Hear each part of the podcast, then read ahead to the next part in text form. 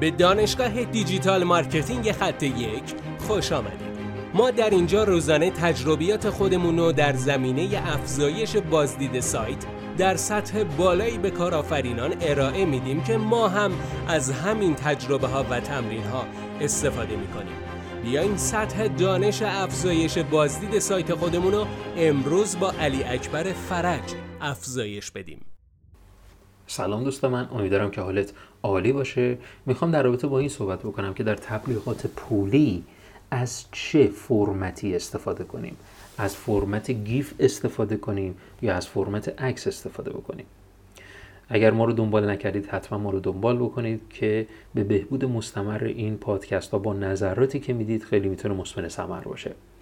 اگر شما می‌خواین درون سایت های مختلف تبلیغات خودتون رو استارت بزنید این نکته رو باید توجه داشته باشید که تبلیغاتی که همکنون درون همون صفحه داره منتشر میشه از چه نوع فرمتی هستند. اگر اون تبلیغات از نوع فرمت عکس باشن تبلیغات گیف خیلی آرام و آهسته نه خیلی تند می‌تونه خیلی مسمر ثمر باشه.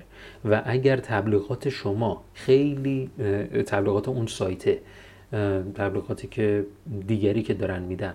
همشون به صورت عکس ثابت هستند تبلیغات خب این ثابت. اگه همشون به صورت تبلیغات گیف هستن متحرک هستن تبلیغات ثابت می‌تونه خیلی چشم کاربر رو خودش جلب کنه شاید تعجب کنید ولی به همین شکل هستش.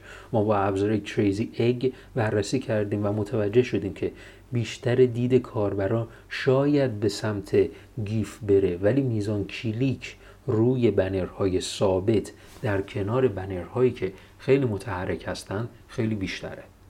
البته همه این موارد بستگی به اون استانداردهای اون سایتی داره که می‌خوان اون حالا پست رو یا بهتر بگم اون عکس رو می‌خوان منتشر بکنن.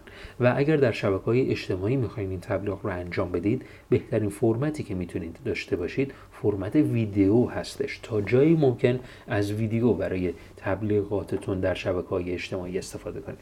امیدوارم که از این پادکست استفاده کرده باشید. موفق باشید.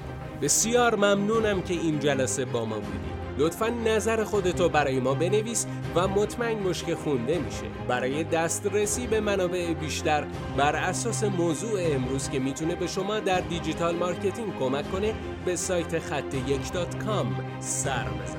راستی برای اینکه جلسه فردا را از دست ندی حتما ما را دنبال کن.